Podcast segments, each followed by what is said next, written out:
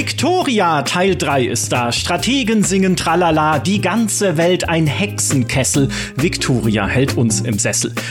Aber wie lange eigentlich? Wie lange hält uns Victoria bei Laune mit seinem wirtschaftlichen, politischen und militärischen Hexenkessel des 19. und frühen 20. Jahrhunderts? Ist das Strategiespiel denn nun das Meisterstück von Paradox geworden? Oder haben die nur zu 66% positiven Steam-Reviews doch irgendwie recht? Darüber soll nun eine Konferenz der europäischen Großmächte entscheiden. Ich bin Michael, Graf von Baden und Japan. An meiner Seite begrüße ich mit großer Freude den ersten Parteigenossen der Pommerschen Räterepublik. Völker hört die Signale von Steinwallen. Oha, jetzt bin ich Pommer plötzlich geworden. Als Mecklenburger höre ich das nicht so gerne, aber ich bin trotzdem gerne bei euch. Das wir müssen den Unterschied nochmal diskutieren an diese, ja, das ist, das ist wichtig, ja. Wir müssen hier geografisch sicher sein an dieser Stelle. Zudem nicht fehlen darf natürlich der großherzogliche Verweser Luxemburgs. Es profitiert seine kapitalistische Durchlaucht. Maurice. Hallo! Da muss ich jetzt kurz, wir können ja auch direkt für die Hörer hier mal wieder sagen, das ist diesmal ein Live-Podcast und ich werfe direkt Begeisterung ein von der Autorin mehrere Gedichte über Luxemburg aus meinem Chat, die sehr sich gerade freut, dass du auch mit Dichtung eingestiegen bist. Es ist mir eine Ehre. Man muss ja auch sagen, äh, ich war äh, erstens, das habe ich noch gar nicht erwähnt, Verweser habe ich extra genommen als Titel für dich wegen der Nähe zum Totenbeschwörer. Ich hoffe, das wird noch honoriert. Ich finde einfach das, also, also ich bin begeistert. ich habe jetzt tatsächlich ja vorher noch über deine Einleitungen gelästert, die war jetzt echt wieder gut, muss muss es leider sagen. Oh ja. ja, ja, ich, ich greife nach jedem Groschen, den du mir hinwirfst. Sag mal, fangen wir doch mit dir an, ne? wenn wir schon hier auf deinem Twitch-Kanal zu Gast sind mit dem Podcast. Für dich war ja Victoria 3, das erste richtige Paradox-Strategiespiel nach Crusader Kings 3, was ja so die Einstiegsdroge ist, wenn man an Paradox rankommen möchte. Wie war es denn für dich? Wie hast du das erlebt? Ich habe mir tatsächlich vorher Sorgen gemacht, ob das was für mich sein würde, weil ja der, der Sprung auch schon direkt einer der extremeren glaube ich, ist, war zumindest auch in meiner Vorabwahrnehmung so, Victoria ist ja noch eins der Excel-tabelligeren, selbst unter den Excel-tabelligen ähm, äh, Grand Strategy-Spielen. Und ich dachte mir so, oh, ist das jetzt, wird das was für mich sein äh, nach Crusader Kings? Und es war dann zu meiner eigenen Überraschung so, dass es mich sehr schnell gekriegt hat und sehr einfach auch. Also, dass ich sehr schnell die Faszination hatte, so diese, diese Zahnräder ineinander zu greifen. Ich finde, es fühlt sich halt ein bisschen an wie ein Aufbau-Grand Strategy-Spiel. Also, äh, ja. und da, da hat es mich halt dann wiederum ja doch sehr mit Sachen gekriegt. Also, ich glaube, der, der Anno-Spieler zum Beispiel, ähm, Anno 1800 vor allem, der ist in manchen Bereichen schon gar nicht so weit weg von dem, was Victoria 3 dann auch macht, weil du der auch so sehr viel in, okay, die Insel hat den und den Verbrauch und die produziert so und so viel Tortillas. Wenn ich dann aber mit einem Schiff eine Handelsroute einrichte und so weiter und so fort, dann bist du da gar nicht so weit weg von. Und dann hat mich natürlich auch sehr fasziniert, auch wieder aus Crusader Kings, und da kommen wir noch dazu, äh, das ist nämlich, glaube ich, eins, wo das Spiel auch teilweise missverstanden wird, wieder sehr schön diese Möglichkeit, aber auch die Anforderung, ein bisschen deine eigene Geschichte zu schreiben. Du kannst mhm. es, finde ich, durchaus relativ langweilig spielen, wenn du einfach sagst, ich nehme halt ein großes Land und bin durch, wenn das Land Profit, Profit macht oder sowas. Aber wenn du halt, ich habe halt auch wieder natürlich ein bisschen aus dem ne, okay, es ist eine, eine Live-Runde auf Twitch, wie kann ich es ein bisschen lustig und unterhaltsam machen? Wie weit kommen wir denn mit Luxemburg? Können wir Luxemburg zur mächtigsten Großmacht ähm, des Industriezeitalters machen? Und wenn du sowas machst, ist es sehr lustig. Und ich war zum Beispiel auch ein Riesenfan von Steinwallens Vatikanrunde, und diese, dieser genialen Wendung, dass du erstmal die Zuschauer entscheiden hast lassen, wir bleiben richtig schön konservativ, Kirchenstaat bleibt wie er ist. Und dann kriegst du einen nihilistischen Papst, der keinen Bock auf die Scheiße hat und musst umdisponieren. Und das ist halt wieder, das sind halt so Geschichten, die diese Spiele schreiben. Also ich habe da sehr mit ähm, Freude zugeschaut, auch als es komplett in den Bach runtergegangen ist, Steinwallen. Das hättest du jetzt nicht noch erwähnen dürfen. Ja, sei, seien wir doch mal ehrlich. Also doch, ich finde, das kann man schon mal. Meine erste Twitch-Runde hat geendet mit Luxemburg hat Deutschland gegründet und, und deine mit wirklich dem Satz, ey, das läuft doch gar nicht so schlecht. Und dann, sie haben den Krieg verloren, Runde vorbei. Game over. Buchstäblich zehn Sekunden danach. Das war herrlich. Ja, mein Ende war aber dramatischer. Das stimmt, das stimmt. Um das kurz vielleicht noch zu erklären für alle Leute, die es nicht gesehen haben, was hat denn Luxemburg erreicht in Victoria 3 bei dir? Deutschland gegründet. Also Ach so. am, am Ende, es war dann leider nicht mehr Luxemburg. Das kritisiere ich sehr. Du kannst ja Land und Flagge nicht editieren. Das heißt, wenn du gewisse Regionen übernimmst, dann mhm. macht es das automatisch teilweise und macht dann irgendwie luxemburgisch Niederlande draus oder sowas oder luxemburgisch Rheinland aber Deutschland war dann einfach Deutschland, weil du es über ein Event gründest und war nicht irgendwie, ich weiß nicht, ein, ein deutsches Wappen vor luxemburgischer Flagge und luxemburgisch Land oder sowas. Das hätte ich sehr schön gefunden. Das heißt, am Ende war dann äh, Luxemburg leider nicht mehr Luxemburg, aber dann war der Run auch vorbei und das war dann auch okay. Und, und irgendwelchen Unsinn im Chat, dass ich da angeblich beschissen haben soll und irgendwie einmal Preußen übernommen habe, um einen Krieg zu gewinnen, weil die KI es nicht geschissen gekriegt hat, ähm, ignoriere ich komplett. Das ist nie passiert. Die, die VODs sind inzwischen auch nicht mehr abrufbar, glaube ich. Das kann mir eh niemand nachweisen. Das, oh. sind, ähm, das sind komische Gerüchte und ich halte es für absolut gerechtfertigt, weil offenbar die KI und das Kriegssystem eh ein Riesenproblem sind. Da kommen wir noch dazu. Und ich habe nur eingegriffen, wo es notwendig war, wie die unsichtbare Hand des Marktes es halt manchmal tut, um den Kurs zu korrigieren. Die unsichtbare Hand des Marktes, die genau. Hand Gottes quasi auf Stein Wallen übersetzt auf dein Let's Play.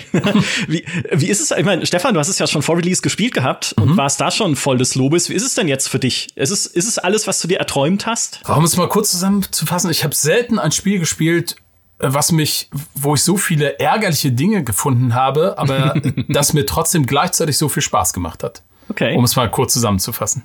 Und das ist faszinierend. Das kann ich sogar nachvollziehen. Ich finde, also ich, ich stoße auch alle paar Stunden auf irgendwas, von dem ich mir sage, das gibt's doch wieder nicht. Mhm. Ja? Was die KI wieder für einen Blödsinn gemacht hat. Die USA intervenieren im braunschweigischen Bürgerkrieg, schaffen es aber nicht, Kalifornien von Mexiko zurückzuerobern. Obwohl sie irgendwie schon acht Kriege gegen Mexiko geführt haben, aber scheinbar nur drum, wer beim Schnick, Schnack, Schnuck anfangen darf oder so. Das war dann tatsächlich auch der Anlass meines böswilligen Cheatens, weil ich wollte halt, ich glaube, die Niederlande waren's oder Belgien, also irgendeins von den Bene Benelux-Ländern, die rechtmäßig zu Luxemburg gehören. Äh, und ich habe halt gedacht, wir, wir erobern bis jetzt und ich habe mir die Unterstützung von Preußen gesichert. Und ich habe mir gedacht, also Preußen wird es ja wohl schaffen, Gottverdammt Belgien einzunehmen. Und dann erstens mal waren dann ein paar Sachen so in der Kriegsmechanik. Also es war dann tatsächlich ein bisschen auch dem geschuldet, dass ich dann dachte, okay Leute, wir, wir müssen jetzt mal zu Preußen wechseln, weil ich muss, ich will sehen, wie diese Kriegsmechanik funktioniert. Woran scheitert es denn? Es ist mir gerade nicht ersichtlich, warum das nicht klappt. Warum, obwohl wir die vierfachen Bataillone bei Preußen haben, jede Schlacht kleiner ist und wir alles verlieren und warum Preußen so abkackt. Und dann stellt sich auch aus, okay, liegt auch daran, die KI hat Preußen so in den Abgrund gewirtschaftet mit irgendwelchen nutzlosen Kriegen gegen Russland. Es, sie hatte wirklich so komische Kriege, wo sie, ich glaube, also irgendwas, irgendwie Schleswig wollte sie erobern, hatte aber keine Landbrücke zu Schleswig. Dann hat Russland Schleswig geholfen. Die KI hat es nicht geschafft, über den Seeweg, der da war, in Schleswig einzufallen und hat stattdessen dann zweimal hat Preußen das gemacht, halb Russland erobert. In diesem Krieg, wo Russland nur Support war, obwohl sie nur Schleswig wollten, um Deutschland halt zu vereinen. Und dadurch war halt, und derweil aber irgendwie keinen einzigen Ölbohrturm gebaut in all der Zeit. Mhm. Also da gab es wirklich Sachen. Und da habe ich dann gedacht, okay, auch es, es, es, ich habe es dann schäbig ausgenutzt, als ich dann den Krieg mit Preußen gewonnen habe, aber geboren war es erstmal so, Leute, ich, ich muss jetzt einfach mal sehen, was bei Preußen los ist. Ich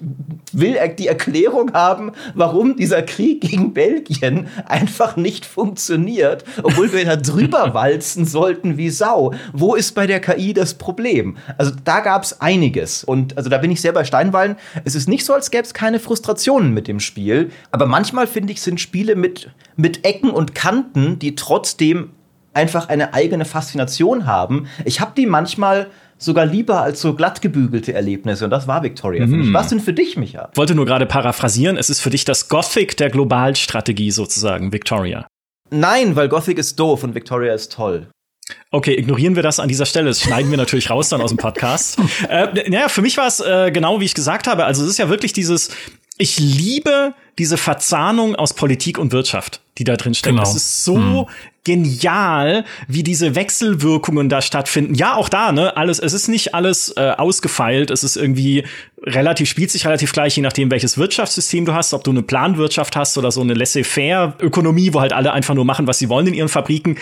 Macht jetzt spielerisch keinen so großen Unterschied, haben sie in ihrer Roadmap ja auch schon angekündigt, dass sie das halt mehr auseinander differenzieren wollen. Nichtsdestotrotz, es gibt so tolle Sachen, die da immer wieder passieren im Spiel, wie wenn ich die Sozialhilfe einführen möchte um halt den Armen zu helfen, um den Lebensstandard zu heben, weil ich ein gutmütiger Landesvater bin im Großherzogtum Baden und dann wählen die Idioten konservativ. Und dann hast du, dann hast du die katholische Kirche, obwohl die geht ja noch, aber halt du hast halt die Grundbesitzer, die Industriellen und was weiß ich noch alles für Pfeffersäcke dann im Parlament sitzen, die sagen, was? Sozialhilfe macht die Massen faul? Das geht mit uns hier nicht durch. Ja, und dann hast und dann passiert wie im echten Leben. Ich find's tatsächlich toll, wie das Spiel wirklich auch vielleicht gerade auch Gamern, die sich vielleicht noch nicht so damit befasst haben, echt viel so über echte Politik und Weltwirtschaft beibringen. Das ist aber so, wirklich so. Ich, ich habe da Posts gelesen, wo auch Leute sich beschweren über das Balancing. Ja, ist viel zu schwer Öl zu kriegen. Ja, Leute, das ist leider Real-World Balancing. Das ist leider so. Das hat auch einiges, also, der, ne? Gut, aber Paradox hat äh, gleich mal die Ölquellen jetzt im letzten Patch verdoppelt. das stimmt, ja, dann doch nicht mehr so Real-World. Aber, aber so, solche Sachen hatte ich auch immer wieder. Ja. Das ist wirklich, das ist, finde ich, sehr faszinierend, was du sagst, dass dann, ich, ich hatte auch ein paar Beispiele, ich überlege gerade nochmal, sie fallen mir nicht mehr ein, deswegen sprich du erst mal weiter. Naja, ich, es sind ja auch dann so kleine granulare Sachen, wie du, du ziehst Fabriken hoch, du modernisierst deine Industrie, da werden Maschinisten natürlich gesucht, um die neuen Dampfmaschinen zu betreiben und so. Und dann weigert sich das Pack für so niedrige Gehälter zu arbeiten. Weißt du, die Fabrik, der Betrieb macht Geld, macht Gewinn. Die Kapitalisten, denen dieser Betrieb gehört, sind glücklich, weil ihre Firma wächst und gedeiht.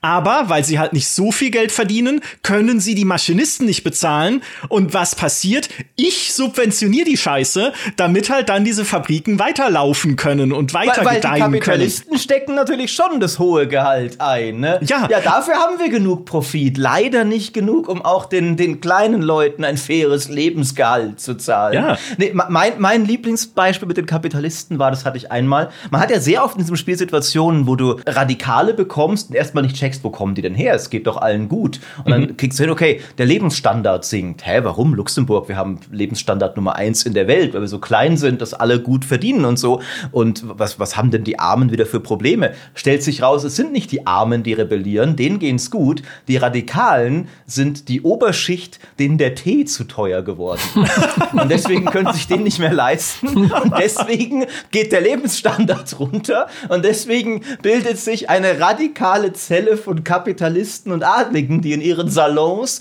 den Umsturz der Regierung planen, ja. weil Tee und Tabak zu teuer geworden sind. Das war großartig. Ja, Tea Party, da gab es schon mal eine Revolution. Stimmt. ja. Es ist ja auch, bevor du mal erzählen darfst, Steinwallen, es ist ja auch wundervoll, dass wenn du halt Gesetze durchbringst, wie äh, die Kirchenschulen abzuschaffen, weil du sagst, es stärkt halt nur diese religiöse Schicht des stärkt irgendwie nur den Klerus, die an so alten Werten festhalten und wir wollen ja vorankommen hier bei uns im Land, wir wollen die Kinderarbeit abschaffen und so weiter. Ne? Also ich muss halt andere Schichten stark machen, die sich dafür einsetzen. Schaffe die Kirchenschulen ab. Was passiert? ist eine Konterrevolution und ich habe da mit Baden so Westdeutschland vereinigt oder West- und Süddeutschland als Gegengewicht zu Preußen und Hessen und Franken wollen sich dann abspalten, weil sie die Kirchenschulen wieder haben wollen. Mhm. Was ist, was ja. läuft denn schief? Was läuft denn schief in diesem Land? Aber wie groß großartig ist es halt, sich dann mit solchen Sachen auseinandersetzen zu dürfen und sich da ein bisschen reinzudenken und dann damit umgehen zu müssen. Bis hin zu mein schlimmstes diplomatisches Erlebnis. Ich war immer dicke mit Österreich. Weil ich war im selben Markt wie Österreich, ich war ihr Juniorpartner, wir haben alles gehandelt, was man handeln kann. Also wirklich wie, wie Vater und Sohn. Ja, wir gehen Hand in Hand durch die Weltgeschichte bis in Österreich eine diplomatische Revolution, äh, nicht diplomatisch, eine demokratische Revolution ausbricht. Die waren vorher ein wundervoll stabiles, ruhiges Kaisertum und dann, dann werden sie zu einer Republik. Das ganze Diplomatieding wird resettet. Meine mhm. Beziehung mit ihnen ist resettet. Ich gehöre nicht mehr zu ihrem Markt. Sie sind nicht mehr mit mir verbündet. Und plötzlich stehe ich allein da und Preußen klopft an und sagt, hey, noch mal kurz wegen dem Rheinland, das du uns neulich weggenommen hast.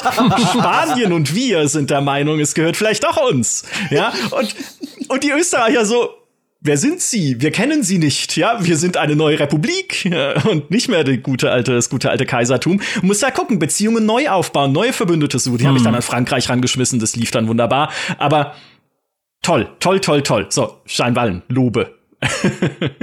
ja, was soll man da noch hinzufügen? Aber ich sehe das genauso. Dieser, der Kernloop des Spiels ist halt diese, dieses Zusammenspiel aus Wirtschaft und Politik. So, und das baut sich so gegenseitig mal auf und das ist echt ein klassischer Loop, wo du eigentlich gar nicht mehr aufhören kannst. Man könnte sagen One More Turn, aber es hat keine Runden.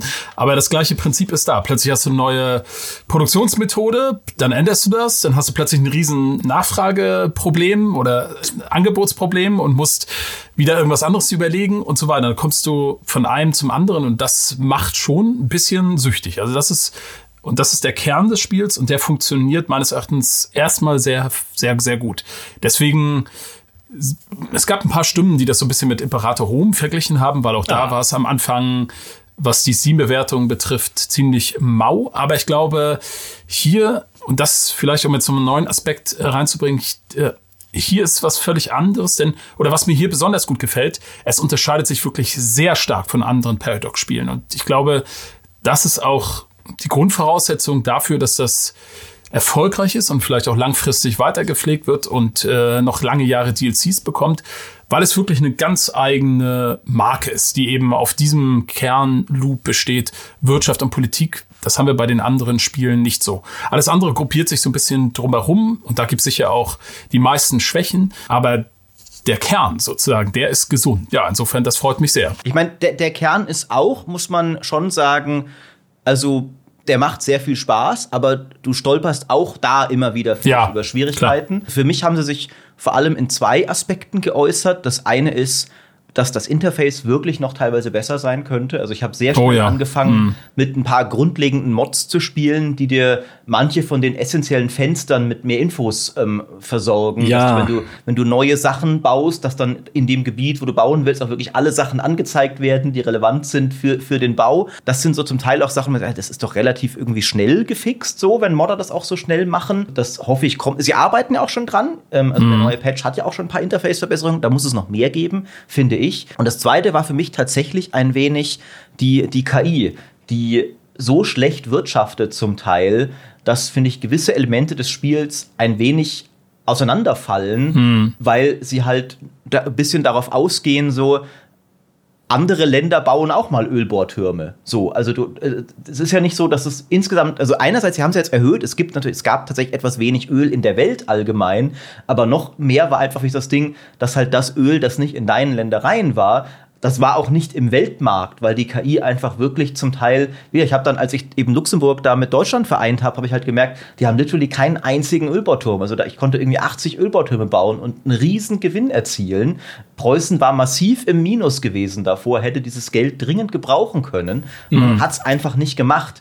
Und dann hast du auch immer wieder das teilweise, manchmal ist das lustig, aber irgendwann noch ein bisschen absurd, wenn halt ständig alle Großmächte irgendwelchen Faschisten-Revolutionen zum Opfer fallen. Ich hatte irgendwie das faschistische im British Empire dann irgendwann. Und es ist natürlich zum Teil lustig für die Sandbox und auch so für das, für das Spiel und, und es macht lustige Geschichten, aber es sollte auch nicht ständig so sein, dass du halt irgendwie Deutschland spielst und, und um dich rum ständig England, Frankreich und Österreich und vielleicht noch Russland alle zerfallen, weil die KI einfach grundlegend ihre Wirtschaft und ihre Ländereien nicht gut zusammenhalten kann. Äh, und ich finde, darunter leidet dann schon auch so diese, diese Marktschachereien, mhm. weil die, finde ich, auch nochmal interessanter werden, wenn es ein paar andere stabile Märkte gibt, mit denen du interagieren und die vielleicht auch Konkurrenz sind. So, jetzt verkaufen die Russen auch Öl, ne? Das, das ist billiger als unser Öl. Scheiße. Solche Sachen haben mir noch ein bisschen gefehlt kommen höchstwahrscheinlich noch, weil Paradox jetzt durchaus dafür bekannt ist, abgesehen von Imperator, Spiele auch weiterzuentwickeln. Und da kommen wir noch dazu kommen. Bei Victoria bin ich optimistischer, wenn man sich viele aktuelle Metriken anschaut, dass es nicht wie Imperator enden wird. Ja, ein wichtiger Punkt zum Beispiel, den haben sie, glaube ich, auch schon angekündigt äh, in der Roadmap, dass du selbst auch in anderen Ländern investieren kannst. Also du hast vielleicht einen kleinen Partner und ergebenes Land, da ist Öl, Jetzt müsstest du es normalerweise erobern, was manchmal einfach doof ist und nicht nötig ist, aber du kannst halt deine Investoren dahin schicken. Das finde ich zum Beispiel eine elegante Lösung, um auch einen Teil des Problems zu klären. Und ich glaube, mhm. im letzten Patch haben sie ja das auch schon angegangen. Ich glaube, die KI ist auch schon ein bisschen besser geworden im Ausbau der Wirtschaft. Da sagen sie auch, das braucht noch mehr Verbesserungen. Mhm. Das ist immer super. Also denkt doch vor Release mal drüber nach, aber okay, ich lasse es euch durchgehen an der Stelle ausnahmsweise. Also da müssen sie noch weiter daran arbeiten, dass die KI einfach besser lernt, die zur Verfügung stehenden Möglichkeiten Möglichkeiten zu nutzen und Rohstoffvorkommen zu erschließen. Das ist das eine. Was mir aber auch aufgefallen ist, immerhin auch bei der Außenpolitik und bei diesen diplomatischen Spielen, diese diplomatischen Krisen, die man ja auslösen kann und an denen man sich beteiligen kann, da kommt es jetzt hin und wieder wenigstens mal vor, dass sie aufgeben, wenn mein Bündnis zu stark oh, ist. Oh ja, häufig. Ja, ja. Ja, mhm. das gab's früher. Also, was heißt früher vor ein paar Monaten, ja? Oder in den Vorabversionen, die wir gespielt haben. Da war das nie. Da konntest du mit Russland, Frankreich und Großbritannien und Preußen gleichzeitig auf Hannover einreden bei einer Kriegserklärung und Hannover so, äh, kommt da, kommt da erstmal, ne? Come on, come on and take me, ne? Ähm, nee, und jetzt sagen sie halt, okay, vielleicht äh, ist es keine gute Idee, wenn wir euch keinen Vertragshafen geben oder sowas. Also, das passiert häufiger, du merkst schon, wie sie an Stellschrauben drehen. Aber lasst uns über den Krieg sprechen. Denn äh, oh. äh, da hat mir ja, äh, da hast du, Steinwallen, mir das, das Blut in den Kopf getrieben mit einem, ich glaube, es war ein Tweet, ein Tweet, wo du geschrieben hast, du findest das, das Kriegssystem gar nicht so schlecht. Und ich finde das Kriegssystem absolut in allen Belangen fürchterlich. warum, okay. find, warum findest du es nicht schlecht? Also ich würde so differenzieren. Ich finde erstmal den Grundansatz des Systems hervorragend. Passend, dass man nicht mehr einzelne Armeen über so eine taktische Karte, ja, also über die Karte jagt, mit die aus kleinen taktischen Provinzen besteht, sondern das Ganze über Frontlinien äh, organisiert und da quasi nur Generäle zuweist und dann ihnen Befehle gibt, zu sagen, defensiv oder offensiv oder eine Landung zu machen. Das fühlt sich auch mehr an, als wäre ich, sag ich mal, der Lenker eines Landes und müsste jetzt nicht hier im unteren Generalstab jetzt die Detailpläne ausarbeiten.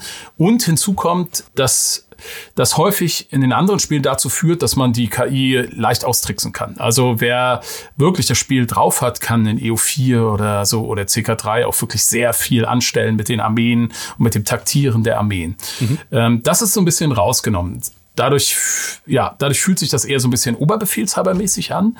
Und es entspricht auch mehr dem Geist des Spiels. Der Geist des Spiels ist meines Erachtens eher geht in die Richtung, die Aufgabe ist es des Spielers, äh, den Krieg ökonomisch und diplomatisch vorzubereiten.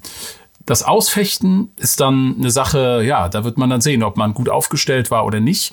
Aber es ist nicht die Aufgabe des Spiels, zumindest das ist der Ansatz des Spiels ausdrücklich und der Entwickler, diesen, äh, diesen Krieg im Einzelnen auszufechten. Und diese Einbettung, Verknüpfung in die Ökonomie und die Diplomatie, die finde ich durchaus gelungen und erstmal sinnvoll.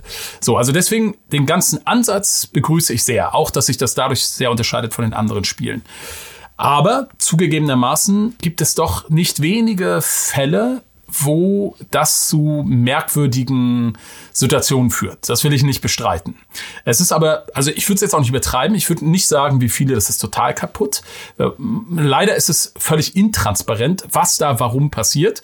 Die ganzen Mechaniken, wie viele Bataillone sind an der Schlacht und sowas alles, da gibt's interessante Berechnungen im Hintergrund, aber die werden überhaupt nicht transparent gemacht. Das ist schlecht. Wir können jetzt über Details gleich noch sprechen, also gibt's mit Sicherheit viel besser zu machen. Aber ich würde schon mal sagen, so ein Standardkrieg, mit einer klaren Front, klarer Gegner, das funktioniert auch relativ solide. Ich würde mal sagen, in 70 von 100 Fällen funktioniert der Krieg einigermaßen in Ordnung. Aber leider sind 30 Prozent doch zu hoch für, für so ein System. Und da gibt's halt sehr, sehr, sehr äh, doofe Probleme. Also vor allem, wenn man viele Mitglieder eines Krieges hat, die klein sind, die dann so eine Kessel bilden, äh, dann wird das Interface eine Katastrophe. Man kann nicht mehr die Armeen richtig anklicken. Man hat überhaupt keinen Überblick mehr, wo sind die Fronten, was das Zuweisen der Generäle zu den Fronten betrifft. Das ist alles ein mhm. bisschen merkwürdig.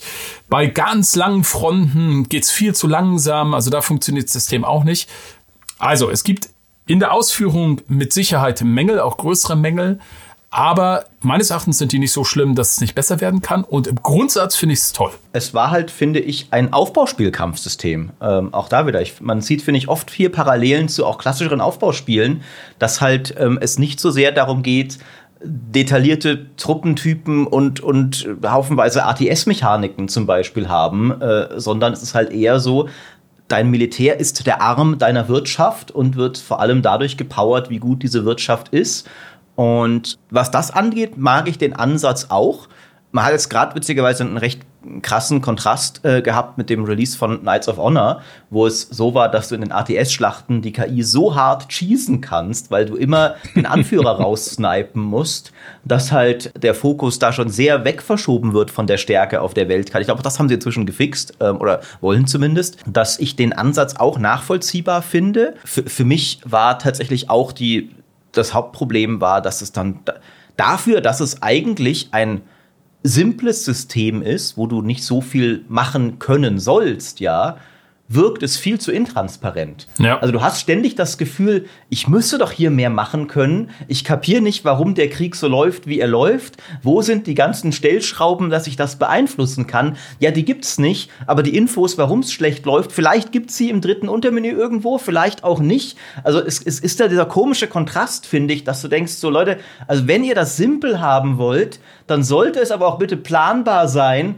dass meine 300 gegen ihre 100 auch gewinnen, wenn ich auch noch technisch überlegen bin und ich so, ja, nee, hier gibt es diese kleine Sub-Untermechanik, die leider dazu führt, diese Schlacht wird immer mit dreifacher zahlenmäßiger Überlegenheit für den Verteidiger ausgefochten. Was? Dann erklärt mir das zumindest vielleicht auch irgendwo mal. Ja, ganz, ganz so ist es nicht, aber äh, ja, es gibt, es gibt so ein System, das dann über Zufall gibt und den dann benachteiligt. Ich glaube, die Idee des Kampfsystems ist, dass am Ende über Zeit der, der besser ist, gewinnt, aber nicht in der jeder Schlacht. Also wenn man sich der, äh, ich bin hier dreifach überlegen, aber diese Schlacht bin ich unterlegen und verliere zwei Schlachten. Preußen konnte nicht ja. Belgien einnehmen, Steinwald. Ich musste Preußen manuell übernehmen, um diesen lächerlichen Krieg gegen Belgien zu gewinnen. Belgien kann auch stark sein, muss ja, man sich nein. im Detail angucken.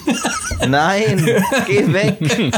Belgien hat es, Belgien, Belgiens Schicksal ist es, sich Luxemburg zu unterwerfen. Das ist halt so. Also das Blöde ist, also dann besonders blöd, und das habe ich im Kirchenstadt erlebt, wenn du ein ganz kleines Land bist und nur quasi eine Mini-Front hast äh, und dann ein, zwei Schlachten verlierst, bist du gleich tot. Und auch wenn du einen super General hast und eigentlich, äh, wenn es noch länger dauern würde, den Krieg vielleicht gewinnen würdest, selbst mit Verbündeten, die ja da könnte, also ich war mit Österreich verbündet, Österreich war im Hinterland und da hätte das Spielsystem irgendwie darauf reagieren müssen. Ich habe einen großen Verbündeten und macht nicht gleich einen Separatfrieden mit äh, Griechenstadt ja. hat verloren. Mhm. Also solche Geschichten, ne? Gerade diese Separatfriedenmechanik ist nervig. Oder dass man im Krieg vielleicht doch nochmal ein Kriegsziel hinzufügen könnte. Oder ne, wenn man als Verbündeter mit drin ist, dass man selber auch ein Kriegsziel machen könnte. So, an diesen ganzen Schrauben muss man drehen.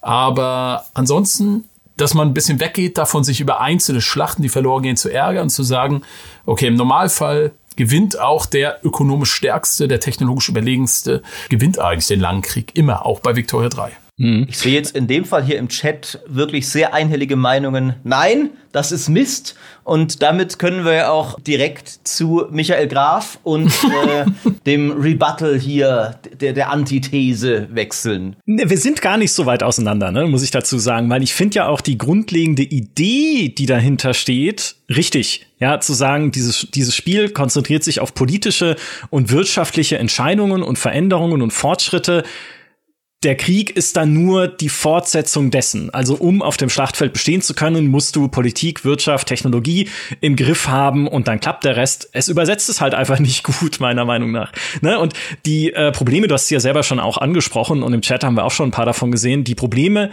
werden halt immer mehr, je mehr du die Lupe darauf richtest. Ne? Dann siehst du, dass halt irgendwie eine Frontlinie, an der du 200 Bataillone hast und der Gegner hat 150, trotzdem irgendwie verlustig geht, weil deine angreifende Armee nur mit fünf Hanseln Kompanien über die Grenze marschiert, die dann von 40 in den Boden gestampft werden. Ja? Und natürlich, das mag durchaus realistisch so sein, wenn halt irgendein dummer General der Meinung ist, okay, komm, da greife ich halt mal so im Handstreich an, das wird schon passen, ja, und wird dann halt zermatscht. Okay, also würde ich dann als Rollenspiel akzeptieren, aber es ist genauso wie du sagst, und es ist einfach undurchsichtig. Ne? Ich verstehe nicht, was dazu geführt hat, dass es jetzt passiert passiert. Ich habe zum Teil so ein bisschen Experimente gemacht und einfach Kriege angefangen und dann geschaut, was passiert an den Frontlinien, halt nachdem die Truppen verteilt waren und dann noch mal neu geladen und geschaut, was passiert dann. Und es ist tatsächlich, es kann einen gigantischen Unterschied geben. Also irgendwo steckt da ein großer Zufallsmodifier drin, weil ich hatte einmal einen Krieg gegen Hannover und Preußen. Da hat sich meine Front überhaupt nicht bewegt. Also die Verteidiger der Gegenseite waren halt zu stark. Ich konnte es, also ich habe dann mhm. kam nicht dagegen an und dann habe ich dasselbe noch mal gespielt, exakt dieselbe Ausgangssituation und exakt derselbe äh, Zeitpunkt, also wirklich nichts anders, die gleichen Verbündeten und alles. Und dann habe ich Hannover einfach überrollt. Also da mhm. habe ich die erste, wenn die erste Schlacht gewonnen war, dann einfach mhm. kann sein, dass das halt dann der das das Zünglein an der Waage war, so dieser erste Sieg und dann konnten wir halt irgendwie noch in Preußen einfallen und die dann auch noch zurückschlagen. Also vielleicht um das mal aufzuklären, also diese Mechanik ist inzwischen bekannt, das haben findige Leute rausgefunden aus den Textdateien. Es gibt tatsächlich äh, bei dem ganzen Kampf- und Schlachtsystem dort eigentlich eins beziehungsweise anderthalb Zufallssysteme. Das einzige wesentliche Zufallssystem ist die Zahl, wie viele Bataillone in einer Schlacht auf jeder Seite drin sind. Und mhm. da wird, ich glaube, der Angreif, ja, ich glaube, der, je nachdem, ob du im gegnerischen oder im eigenen Terrain, gibt es da unterschiedliche Bevorteilungen. Und das ist sehr, sehr kryptisch und merkwürdig und auch militärtaktisch eigentlich völlig un, un Quatsch, was sie da gemacht haben. Deswegen glaube ich, haben sie es auch verborgen, mhm. weil jeder, der das sieht, hä, was habt ihr da ja. gemacht? Ich glaube, vom Balancing her funktioniert es auf lange Sicht, aber das ist, das ist der große Zufallsmodifikator. Tatsächlich in den Schlachten, was das Ausfechten der einzelnen Werte betrifft, gibt's gar keinen äh, Zufallsmodifikator. Das war früher bei Paradox ja Standard in den Schlachten, dass da quasi in jeder Schlachtrunde gewürfelt wird, ist hier nicht der Fall. Der zweite Zufallseffekt sind diese äh, Generalstaktiken, die in den mhm. Schlachten mhm. ja noch eine Rolle spielen und noch mal ein paar Modifikatoren ändern. Das ist eigentlich alles, was an Zufall da drin ist. Aber es ist so obskur, dass es einfach der Teil nervig ist, ja, finde ich. Aber es auch. ist es gleichzeitig wird auch bei mir im Chat geschrieben hier, das Zufallssystem ausgeht bei der Anzahl der Bataillone anzusetzen, ist einfach kompletter Quatsch. weil es ist halt, ähm, wie du sagst, wenn man es, wenn man es weiß, denkt man, oh, wie dumm. Ja, genau. Das heißt, sie haben es verborgen, ja. aber gleichzeitig betrifft es die offensichtlichste und direkt einsehbarste Zahl, sodass du als Spieler, du stolperst halt komplett darüber. So, du weißt nicht, dass diese Mechanik da ist, aber ja. du siehst ja in jeder Schlacht, die Schlachtzahlen sind Quatsch. Was soll denn das? Und ich sage ja gar nichts dagegen, dass man irgendwie sagt, es gibt klare Verteidigervorteile und du brauchst ja, eine gewisse ja. Übermacht, um, aber das sollte halt dann, finde ich, durch irgendwelche Werteboni, gibt es ja, glaube ich, zum Teil auch, oder? Aber ja. Durch irgendwelche Werteboni oder sowas sein und nicht einfach grundlegend, der Verteidiger hat fast immer mehr Truppen, selbst wenn 400 preußische Berufssoldaten in 100 belgische Reservisten reinrennen. Und mir denkst du, warum rennen ja. jetzt die Preußen nur mit 10 Mann gegen 40 Belgier an? Vor allem auch eine Schlacht nach der anderen. Das kann dir ja passieren, wenn du Pech hast. Und dann hockst du da und denkst dir so, das, das funktioniert nicht, weil das soll ein, ein Hands-off-System sein. Und ich habe die ganze Zeit den Drang, Scheiß General, geh weg, lass mich manuell bestimmen, du machst nur Scheiße, was soll denn das? Also ich finde, wenn du so ein Hands-off-System hast, dann muss es sich so anfühlen, als würden deine Truppen das kämpfen, was du grob vorbereitet hast als Spieler.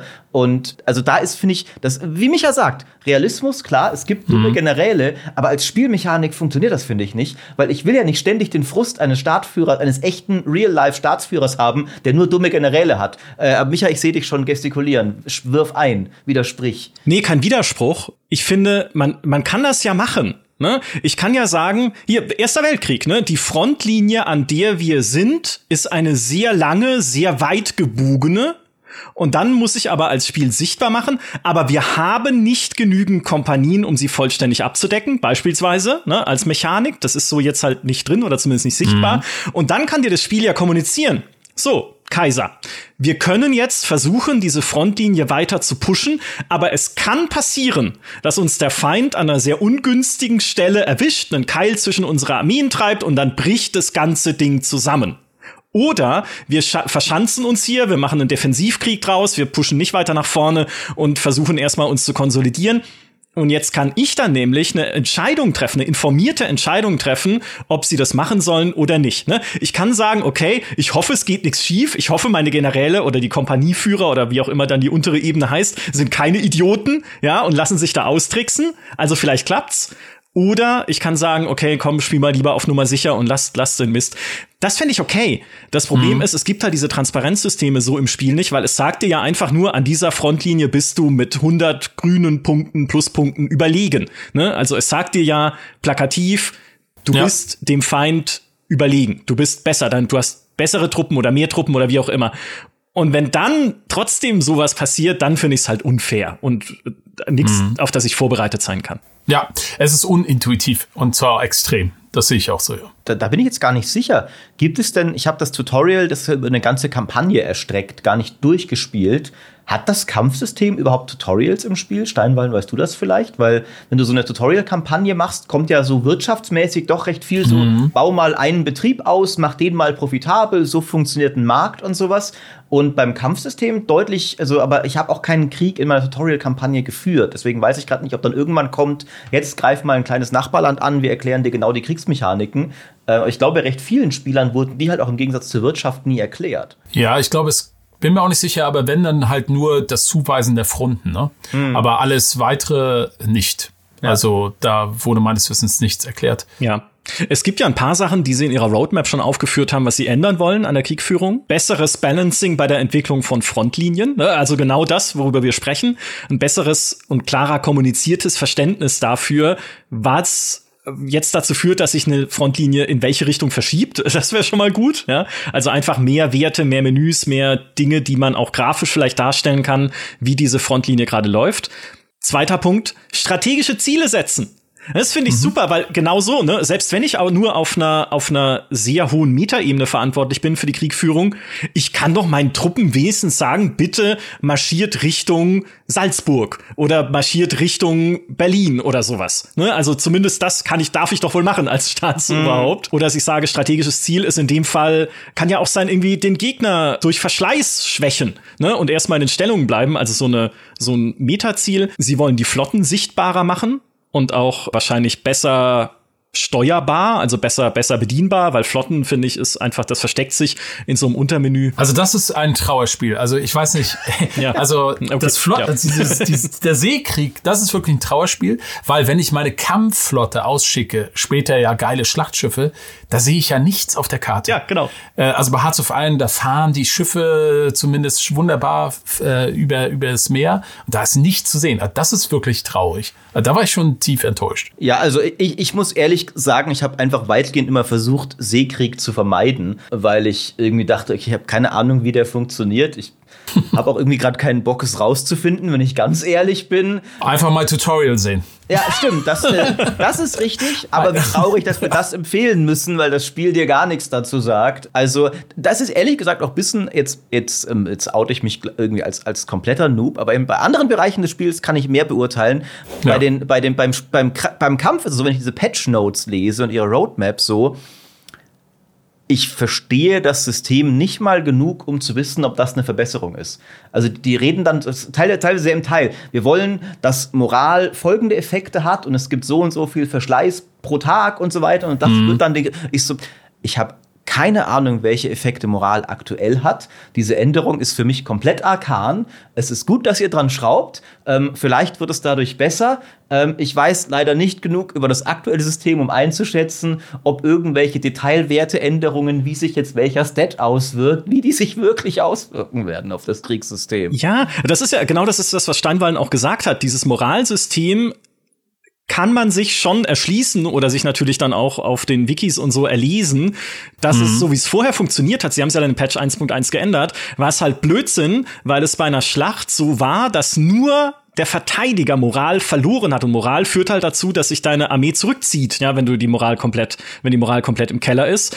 Und jetzt ist es so, dass äh, mit Patch 1.1 beide Seiten Moral verlieren und dass auch deine angreifende Armee geschwächt wird, wie es ja eigentlich sein sollte, weil die greift gerade an, ja, und rennt gegen den Gegner an und sich dann erst wieder erholen muss. Aber genau, und dann musst du aber erstmal wissen, was bringt's, ne? Wobei im Detail ist es noch ein bisschen komplizierter, weil eine Schlacht besteht aus verschiedenen Kampfrunden, okay, ja. wo mal die eine oder die andere Seite kämpft und da war es bei der Berechnung innerhalb der Schlachtkampfrunden so, dass halt nur der Verteidiger die Moral verloren hat. Insgesamt, dadurch, dass das sich teilweise abgewechselt hat, hat schon auch früher der der Angreifer oder so Moral verloren, aber genau. jetzt sind die Moralverluste größer. Aber ich gebe Maurice recht, eigentlich ist diese erste Änderung, die sie jetzt im Patch 1.1 gemacht haben, mit diesem Moral, eigentlich nur so eine Subänderung. Das Problem geht es nicht wirklich an. Also die, es macht ein paar interessantere, bessere Effekte, das zum Beispiel auch der Angreifer sich mehr erholen muss oder die äh, Einheiten stärker angeschlagen sind. Sie haben auch verändert, dass sie dann wirklich auch nur die fitten Einheiten mit den Schlachten schicken. Mhm. Da gibt es schon ein paar Verbesserungen.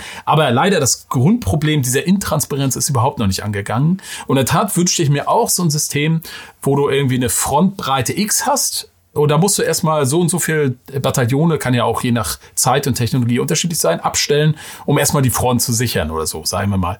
Und dann äh, gibt es irgendwie ein System, wenn du mehr hast, kannst du auch in die Offensive gehen oder sowas. Also, ne, dann, dann ist, dürfte das auch viel klarer sein. Ja, mhm. womit sie ja gerade experimentieren, ist auch eine Front, in mehrere Abschnitte aufzuteilen. Äh, ja. nicht, nicht verwechseln mit dem äh, System, was momentan greift, wenn sich eine Front aufteilt, weil man irgendwie eine Provinz erobert hat und dann zersplittert die Front in zwei Teile und du musst erstmal drei Stunden lang deine Generäle neu verteilen, weil das absolut Schwachsinn ist, was dann passiert mit deiner Armee und wie sich das verteilt. Das meine ich nicht, aber wenn du eine lange Front hast, dass die vom Spiel selbst in mehrere Abschnitte unterteilt wird, dass dort auch parallel mehrere Schlachten passieren ja. können an einer Frontlinie, wenn du mehrere Generäle dieser Frontlinie zugewiesen hast, ne? also dass jeder davon dann irgendwie eine Schlacht äh, kommandiert. Und das haben sie jetzt in ihrem Game Jam Developers Diary, also wo sie einfach neue Features ausprobieren und mal gucken, wie es geht, dass eine Schlacht an dieser Frontlinie entlang sogar pro Region stattfinden kann. Nicht zwei Schlachten in derselben Region, sonst bestünde die Gefahr, dass sie sich gegenseitig aufheben. Ne? Also wenn dann irgendwie mhm. du gewinnst die eine, verlierst die andere, dann hast du trotzdem nichts erreicht.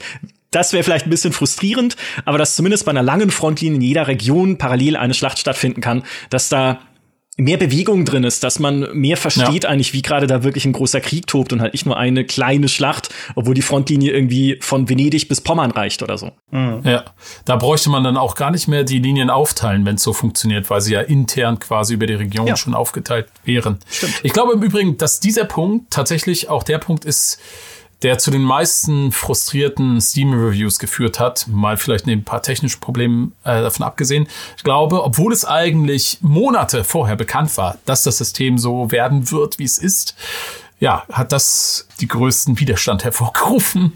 Manchmal ist es halt dann schon manchmal so, dass du als, als Entwickler vielleicht dich auch über dir überlegen musst, wie kommt mein System bei den Leuten an? Also mhm. selbst wenn es vielleicht eine sinnvolle Vision für dein Spiel ist, wenn die Spieler alle sagen, ich will aber mehr Militär, das ist scheiße, dann kannst du natürlich sagen, es war vielleicht auch schon zu spät, um es noch grundlegend zu ändern, kannst du sagen, okay, wir, wir bleiben dabei, wir glauben daran, musst halt aber auch damit, und es, in dem Fall, ich sage ja gar nicht mal, dass es falsch ist, musst du aber auch damit leben, dass halt dann vielleicht ein Spiel leider rauskommt und auf Steam erstmal ein bisschen geballert wird, was mhm. ich in dem Fall, wie gesagt, nicht unterschreibe, aber manchmal kann selbst das richtige System das falsche sein, wenn die Fanbase es wirklich gar nicht will. Umgekehrt glaube ich aber tatsächlich auch, dass es da manche Leute gibt, die das Spiel, ich weiß gar nicht, also falsch verstanden ist wiederum das falsche Wort, weil wenn es dir keinen Spaß macht, macht es dir keinen Spaß. Aber es ist halt wirklich so, dass das Spiel recht mit Gewalt, finde ich, darauf ausgelegt ist, spiel mich nicht als Map Painter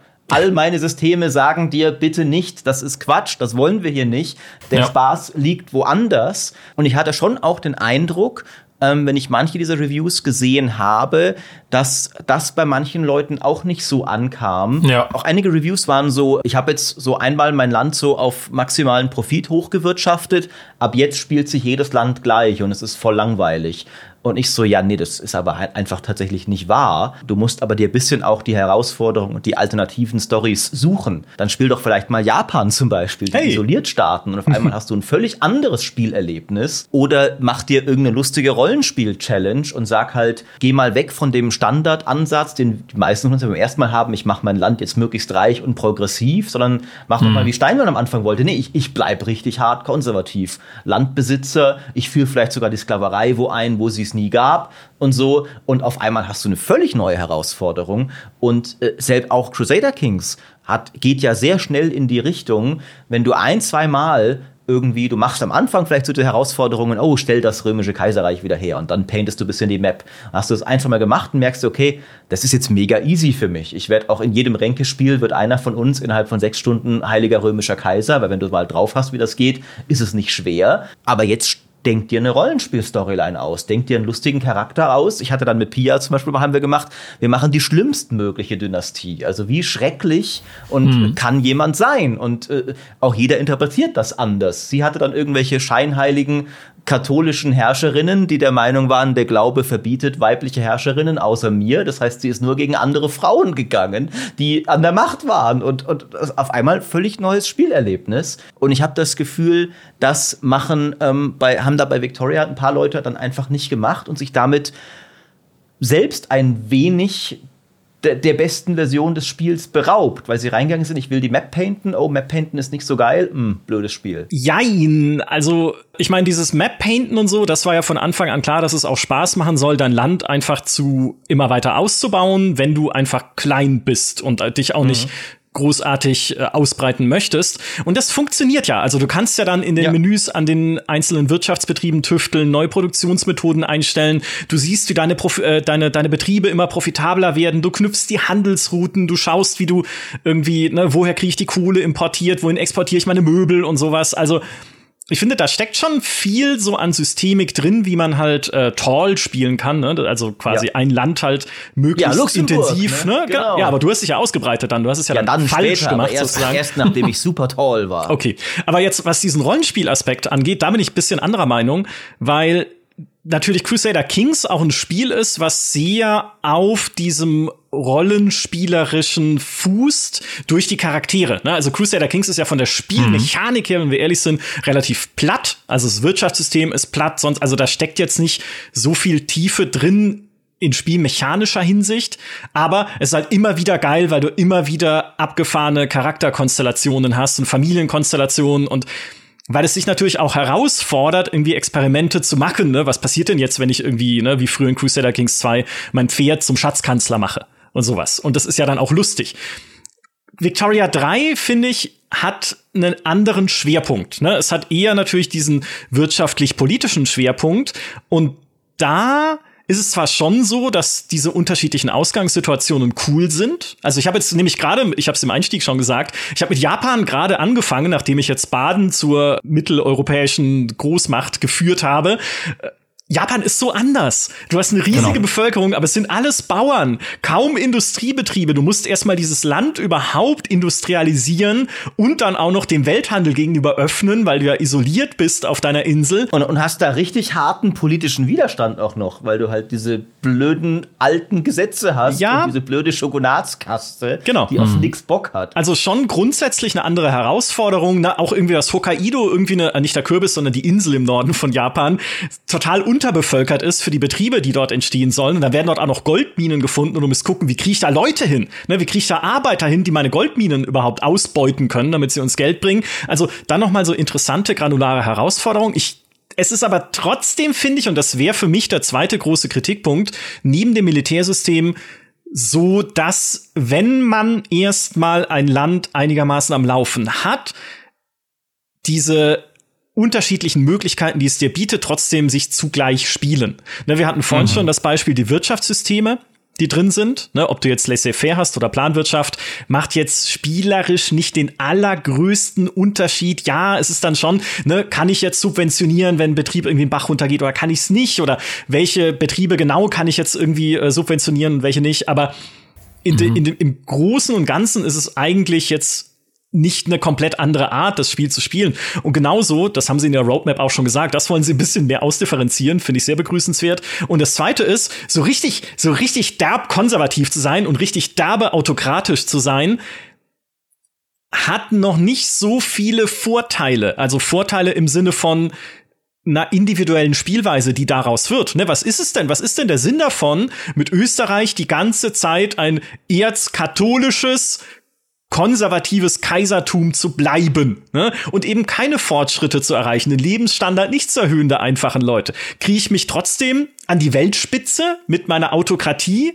ne? wenn dann hm. irgendwie die Leute zum Fabrikarbeiten gepeitscht werden. Vielleicht führen wir noch die Sklaverei ein. Okay, das wäre wenigstens ein äh, spielerischer Vorteil oder so. Aber das, das fehlt noch ein bisschen. Also dieses konservative Spielen ist noch nicht interessant genug. Ja, also das versuche ich gerade im Let's Play. Ich spiele Österreich genau so, so aus historischer Perspektive. Ich bin auch gespannt, wie weit man dabei kommt. Mhm. Aber ich, in einem Punkt möchte ich dir widersprechen, im anderen zustimmen. Also man kann, finde ich, schon Victoria 3 auch wie ein Rollenspiel betrachten, bloß dass man natürlich nicht in die Rolle einer Figur schlüpft, sondern in die Rolle eines Staates und stellt dir im Prinzip die Gesetze, die Verfassung vor, wie die Charaktereigenschaften, die du dann Stück für Stück weiterentwickelst und ja. auf die hinarbeitest. In diesem Sinne kann man, glaube ich, Rollenspiel verstehen.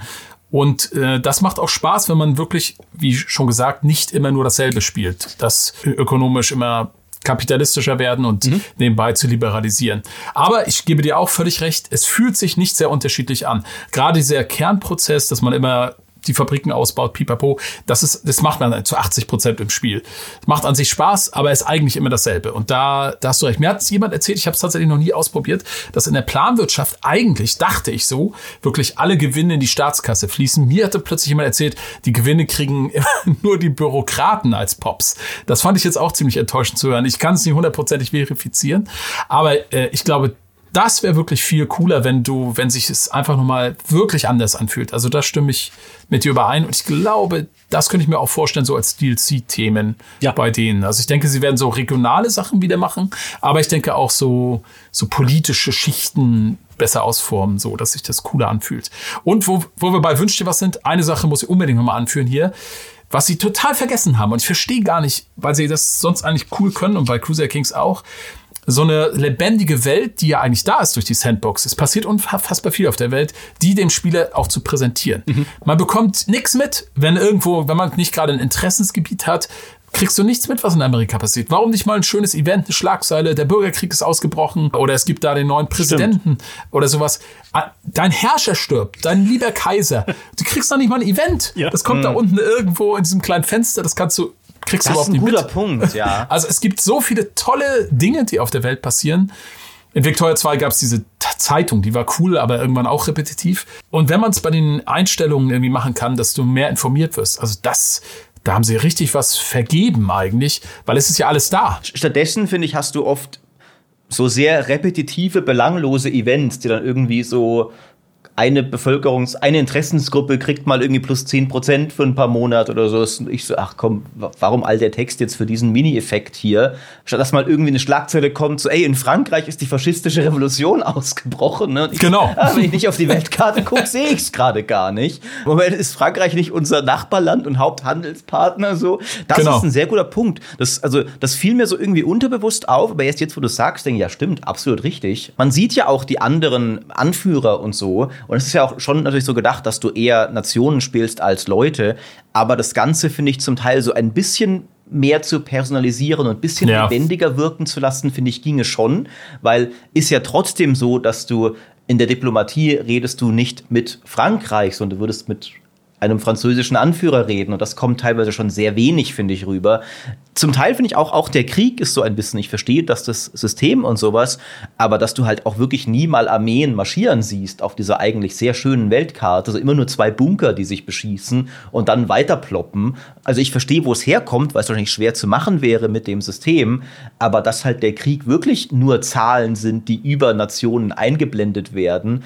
Weil bei, auch da bei anderen Sachen geht's ja, ne? Wenn du die Eisenbahn hast, bewegen sich oh ja. Züge zwischen deinen Städten. Du siehst in den Städten wirklich die Gebäude. Der Wolkenkratzer, wenn du ihn baust, ist da zu sehen. Hm. Also ich finde, es ist eigentlich ist ja die schönste Weltkarte, die Paradox je gemacht hat. Und ich bin so ein bisschen traurig, wenn ich jetzt die, die lahme Weltkarte von Crusader Kings, dass ich spielerisch noch mal mehr mag, sehe. Und ach, warum kann das nicht so aussehen wie Victoria?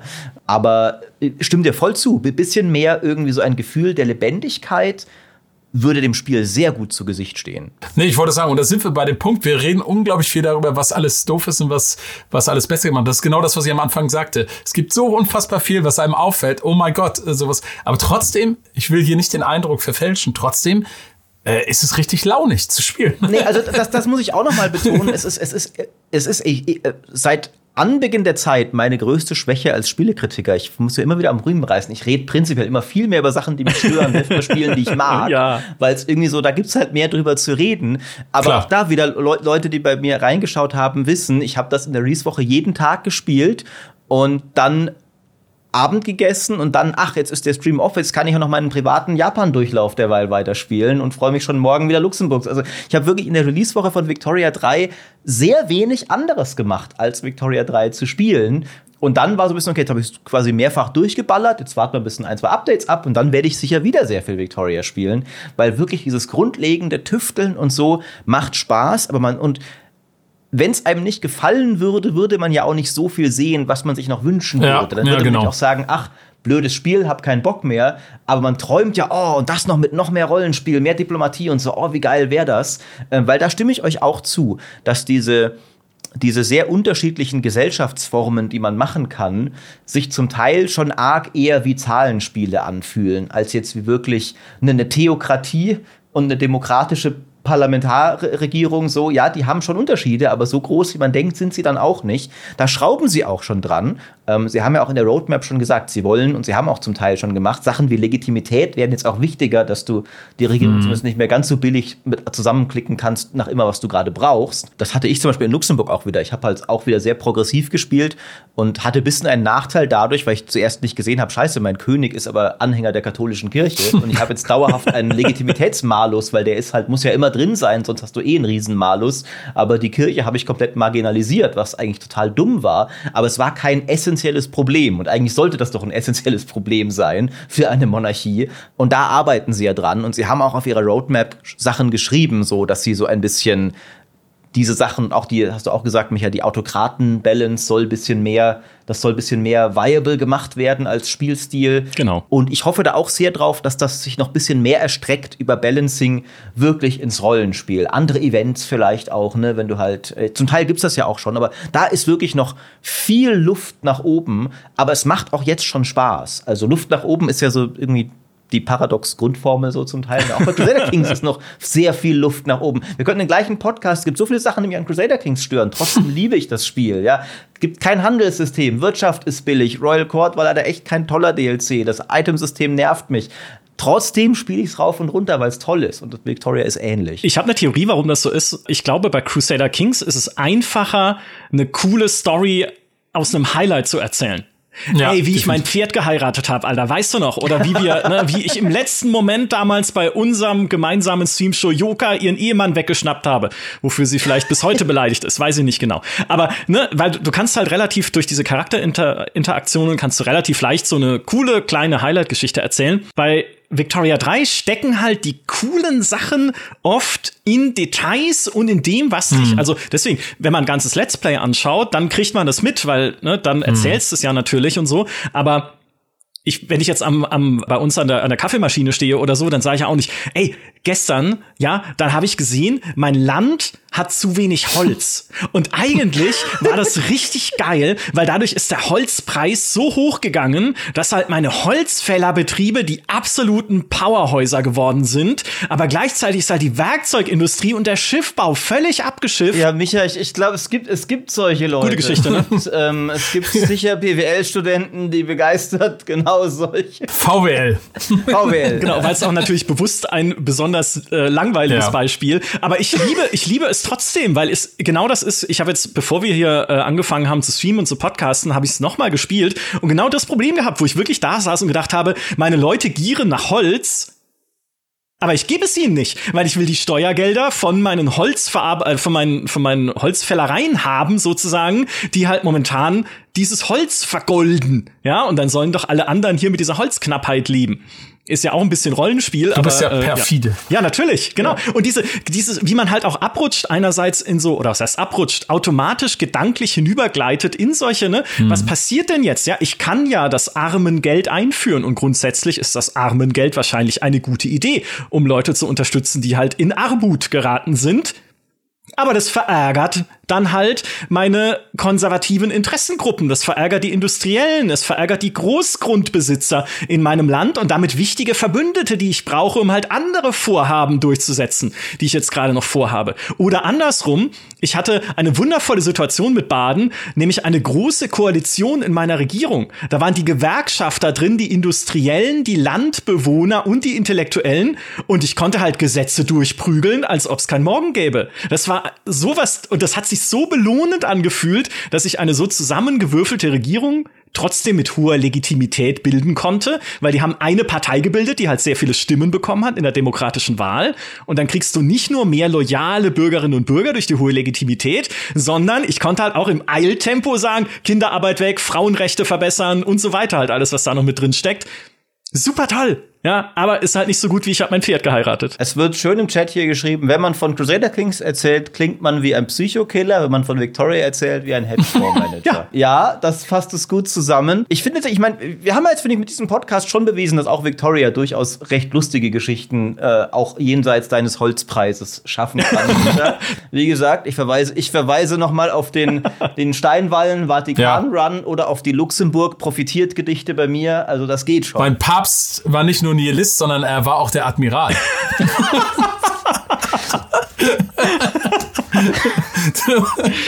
okay, okay. Und, und, dann, so, ja, und so, dann sollte der steinwallensche Vatikan eine kommunistische Räterepublik werden, was nicht gut geklappt hat, weil die Leute das nicht akzeptiert haben aus irgendeinem Grund. Aber da hatte ich auch äh, einige Situationen und auch, auch interessant finde ich dann schon, also manchmal finde ich es auch interessant, sich dann so die Mechaniken also mir macht das ja auch sehr viel Spaß, sich in solche Mechaniken, die jetzt nicht sich sofort selbst erklären, reinzufuchsen. Also das Spiel müsste dir das manchmal noch besser erklären. Ich finde, es fehlen wirklich ein paar grundlegende Übersichtsmenüs auch noch. Ich finde immer noch, ich weiß nicht, ob das mit dem Patch kam, ich glaube nicht. Ich finde immer noch, wenn du in einem großen Markt drin bist, hätte ich gern einfach mal einen, einen Bildschirm, der mir nur zeigt, was produziert denn mein Land alles und was verbraucht ist, damit ich abschätzen kann, wenn ich jetzt diesen Markt verlasse oder in einen anderen gehe. Man kann sich das zusammensuchen, aber es ist mega umständlich. Man muss durch einzelne Länder und Pops durchgehen und so. Aber wenn du halt im preußischen Markt bist und du bist Bayern, dann ist halt der preußische Marktbildschirm sagt dir nicht so viel über die bayerische ja. Volkswirtschaft. Ähm, das sind so Sachen, die mir grundlegend fehlen. Aber manchmal ist es auch, finde ich, richtig cool. Dann zum Beispiel äh, dieser Eureka-Moment, als ich gemerkt habe, Ach, die Radikalen sind die reichen Teetrinker. Ach so, das war wirklich cool.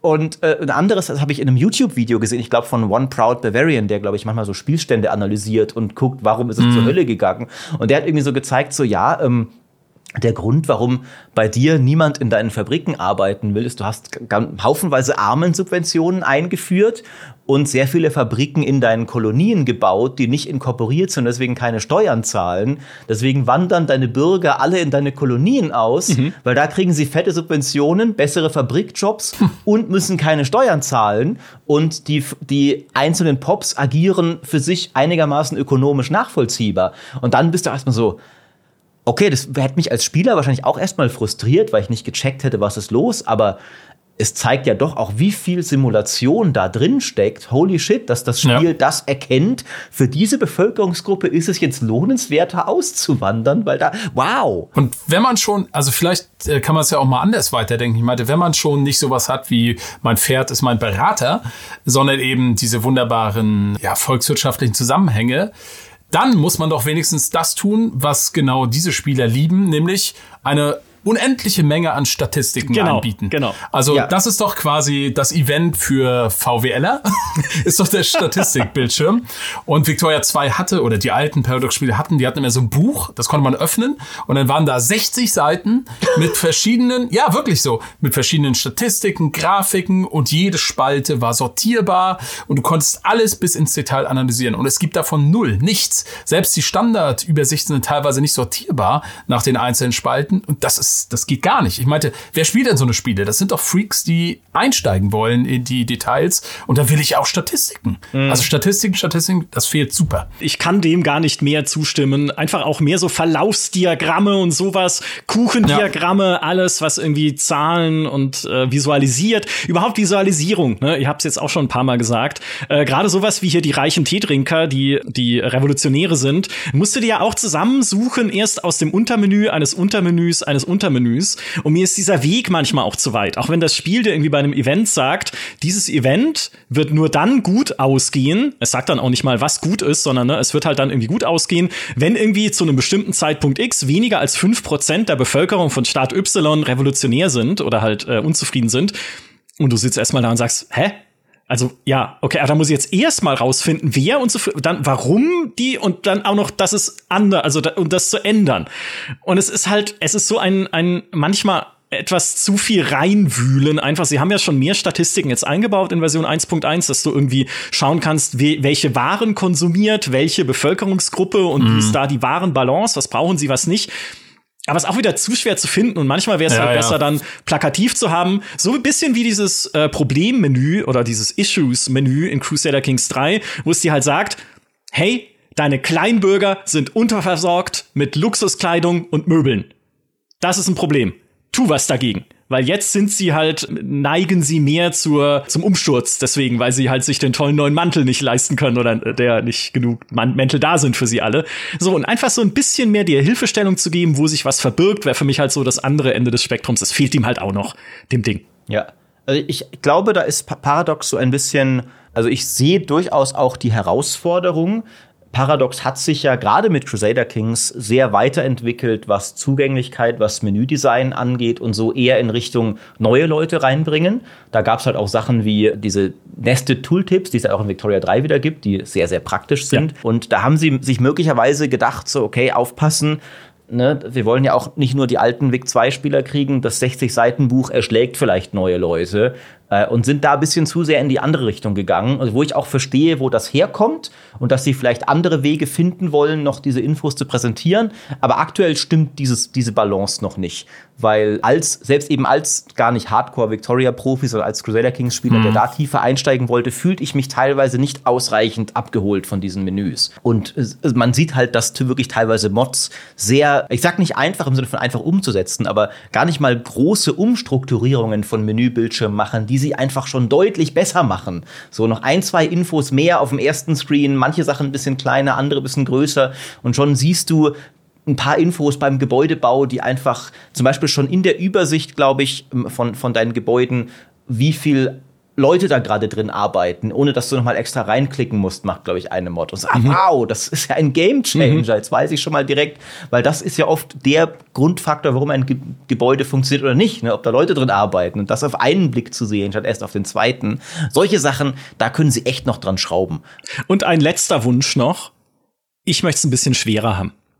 Also nicht, mhm. äh, nicht äh, super viel knackiger, aber mir ist es aktuell, wenn man erstmal einen gewissen Level von wirtschaftlicher Stärke erreicht hat. Und so war es ja mit, hallo, ich meine, Luxemburg ist noch ein bisschen kleiner, aber Baden ist jetzt auch keine Großmacht. Ja, mhm. und mit der aber trotzdem in der Lage zu sein, ja, du musst schauen, wie sind meine Bündnissysteme, wer hilft mir, aber ich kann halt trotzdem dann sofort Württemberg erobern. Ne? Ein eigentlich größeres Nachbarland, weil ich halt ein Bündnis habe mit Frankreich, die mir den Rücken stärken. Und dann kann ich irgendwie Hessen von Preußen loseisen, weil ich irgendwie ein Bündnis habe mit Italien, die mir da den Rücken stärken. Also mir fehlt noch ein, ein bisschen, also das Spiel dürfte mir ein paar mehr Steine in den Weg legen, insbesondere wenn ich expansionistisch spielen möchte. Nicht, dass das nicht auch möglich sein soll, ne, gerade irgendwie, ich meine, es gibt historische mhm. Beispiele für Länder, die expandiert haben, ne, Preußen und Co. Aber ich hätte es gern ein, knackiger und, und äh, kniffliger. Und immerhin, da geht's ja auch so in die Richtung, dass äh, Paradox sagt in ihrer Roadmap, sie wollen einerseits die KI-Spielweise in Zukunft glaubwürdiger und immersiver machen. Also das auch was, wie ich es in meinem Spiel mit Texas erlebt habe, dass irgendwie in den USA eine Sklavenrebellion ausbricht von Louisiana bis Florida, die einfach nicht bekämpft wird. Ne, die, die, da gab es mhm. dann einfach einen Sklavenstaat im Süden der USA und die USA so, passt für uns. Ne? Also tun wir einfach nichts gegen. So, also dass allein sowas schon nicht mehr vorkommen kann und dass es auch schwieriger werden soll, Länder zu vereinigen. Ne? Also dass halt wirklich, wenn du sagst, ich will Deutschland vereinigen, was ja da lauter noch zersplitterte einzelne kleine Fürstentümer sind zum Teil, äh, das soll einfach kniffliger werden oder Italien dasselbe, ne? Also so neue Staaten zu bilden, da wollen sie dir mehr Steine in den Weg legen. Finde ich auch gut. Ne? Also ich, ich will will jetzt nicht sagen, dass ich der super Top-Checker von allem bin, was in Victoria 3 vorgeht, wie ihr wahrscheinlich jetzt im Laufe dieses Gesprächs auch schon gemerkt habt. Aber ich komme doch zu schnell in so einen Flow, wo ich mir denke, jetzt kann nicht mehr viel passieren. Mhm. Selbst wenn ich aus dem österreichischen Markt rausfalle, weil das Schlimmstmögliche passiert und sie demokratisch werden, selbst dann finde ich Mittel und Wege durch neuen Handel, durch neue Verträge, das relativ schnell auszugleichen und es rutscht nicht sofort ab in eine mittelschwere Katastrophe. Das ist mir noch mhm, ja. zu glatt, da wünsche ich mir mehr Krisen. Also allgemein, weil du das nochmal sagst, finde ich, das Diplomatiesystem ist noch ein letzter Punkt, wo ich mir noch deutlich mehr wünschen würde, weil es, finde ich, es gibt da sehr viel Zeugs, aber sehr viel spielt auch teilweise kaum eine Rolle. Also recht oft ist einfach, du machst das Diplomatiespiel erobern, dann gibt es zwar 20 Optionen, mit denen du andere Staaten reinziehen kannst, aber sie akzeptieren eigentlich immer nur eine oder zwei eh davon. Und ich hätte, ich würde mir viel vielschichtigeres Schachern mit anderen Nationen wünschen. Das, äh, das, das fände ich noch mega spannend. Weil zum Beispiel, wie gesagt, warum unterstützt mich denn jetzt überhaupt Russland und Preußen dabei, die Niederlande anzugreifen? Wo ist deren Interesse, Luxemburg dabei zu helfen? Uh. Das mal noch ein bisschen mehr zu haben. Oder umgekehrt hatte ich mal irgendwie das Österreich mich nicht unterstützt, dabei Deutschland zu vereinen, weil Österreich mich als schutzbedürftig ansieht ähm, obwohl ich inzwischen mächtiger war als sie. Aber das war irgendwie hardcoded. Österreich sieht Luxemburg so und äh, geht dabei aber nicht auf die eigentliche aktuelle Situation ein, sondern Österreich denkt immer, Luxemburg ist nicht ernst zu nehmen. Natürlich können wir sie nicht als souverän Deutschlands akzeptieren. Wir müssen ja sie vor größeren Mächten beschützen, obwohl sie inzwischen zwei Drittel ihres Landes an die faschistische österreichische Revolution verloren hatte und ich die gesamten Benelux-Staaten vereinigt hatte und eines der reichsten Länder der Welt war. Und ich so, warum jetzt genau? Warum kann ich das nicht ändern, diese Einstellung? Ich hatte auch maximal Beziehungen mit ihnen. Ähm, also sie haben mich total gemocht, aber eben als kleinen Loser, den sie vor großen Mächten beschützen müssen und nicht als, ja, ich glaube, der kann Deutschland regieren. Ich so, warum? Ja, ich will auch mehr Widerstand wenn ich eine Provinz besetze oder erobere. Weil auch das, ne, ich auch da wieder Baden und Württemberg. Ja, wir sind beide süddeutsch irgendwie, deswegen gleiche Kulturgruppe, was ja dann vielleicht weniger Widerstand sein könnte. Aber dass die Württemberger, nachdem ich drei Fabriken gebaut habe, in denen sie arbeiten durften, dann einfach gesagt haben, ja, passt. Ne? Ich meine, ja, wir waren mal ein eigenständiges Königreich, aber Jetzt, jetzt sind ja, wir halt damit dabei. Also einfach ein bisschen mehr, ein bisschen Dem mehr. Dem normalen Arbeiter ist es doch egal, unter welchem König sie in welche Fabrik arbeiten. Auch wahr. das, das Thema Schwierigkeitsgrad ist, glaube ich, eines der schwierigsten für Entwickler, weil ich habe das auch gemerkt, so in Reaktionen, auch unter YouTube-Videos, es gibt ein Teil der Spielerschaft, die findet es einfach zu leicht, weil sie einmal den Dreh raus hat und das mit jedem Land dann durchziehen kann. Und es gibt aber einen, einen nicht unwesentlichen Teil der Spielerschaft, die sich im Gegenteil beklagt, ich krieg's nicht hin. Bei mir rebellieren immer alle, ich schaff das und das nicht. Ich habe ständig Radikale, das wird viel gesagt und weiß nicht, wo die herkommen. Ja, die sind teilweise richtig verzweifelt. Und das ist, ich stelle mir das als Entwickler super schwer ja. vor. Du hast 500.000 Exemplare verkauft von dem Spiel. Du hast halt eine Gruppe von Hardcore-Gamern, für die ist das ein Fingerschnipsen nach 10 Stunden oder 20 Stunden. Und du hast einen vielleicht größeren anderen Teil, der, der, der hat da zu kämpfen. Da würde man normalerweise sagen, okay, Schwierigkeitsgrade helfen. Aber da habe ich mich auch mal unterhalten mit denen. Das Problem ist, dass mit jedem Schwierigkeitsgrad du, du ja quasi Änderungen, quasi immer doppelt Balancing und doppelt qualitätstesten musst. Und das ist der unfassbare Aufwand, der verdoppelt sich quasi, wenn du eine kleine Veränderung machst in irgendeinem Subsystem, musst du diese ja immer doppelt testen. Und das ist deswegen vermeiden sie das inzwischen, diese Schwierigkeitsgrade zu gehen. Mhm. Ideal wäre es wirklich, wenn, wenn die Länder sich so unterschiedlich spielen, dass jemand, der es schwer haben will, muss sich dann halt auch ein schweres Land aussuchen. Mhm. Ne? Also da, da müsste die Herausforderung herkommen. Kommt sie teilweise auch schon. Also einfach mal als Japan spielen oder als China spielen, wo eine Institutionslevel irgendwie mal eben 3500 Bürokratiepunkte kostet. Viel Spaß. also, also, für mich wäre, und da arbeiten sie auch schon dran, der beste Weg, die, diese Schwierigkeitsgrad zu, äh, zu, zu ändern, wäre eine glaubwürdigere KI zu haben das muss ja nicht unbedingt eine aggressive KI sein, die dann einen nee. kleinen Spieler, der sich mit seinem Belgien gerade schwer tut, sofort als Preußen annektiert. Aber dass halt die, die großen Nationen zumindest grundlegend kompetent gemanagt werden und nicht komplette Pushovers sind für die expansionistischen Hardcore-Spieler. Weil hm. da, da wird ja dann dem, dem belgischen Tutorial-Spieler nicht unbedingt was weggenommen, wenn Preußen ihn zwar nicht angreift, aber zumindest für sich gut wirtschaftet. So. Ja. Im Gegenteil, da hat er vielleicht sogar was davon. Oh, jetzt kann ich ja Öl importieren von Preußen, weil die das genug abbauen, dass ich da auch was von habe. Und wenn der preußische Markt gesund ist, habe ich einen gesunden Handelspartner. Und ich glaube, das wäre der, und da, da sind sie ja auch dran, ist der beste Weg, das Spiel irgendwie so für alle Spielergruppen schlauer zu gestalten. Und gleichzeitig auch, wovon alle was haben, ist eben mehr Interface.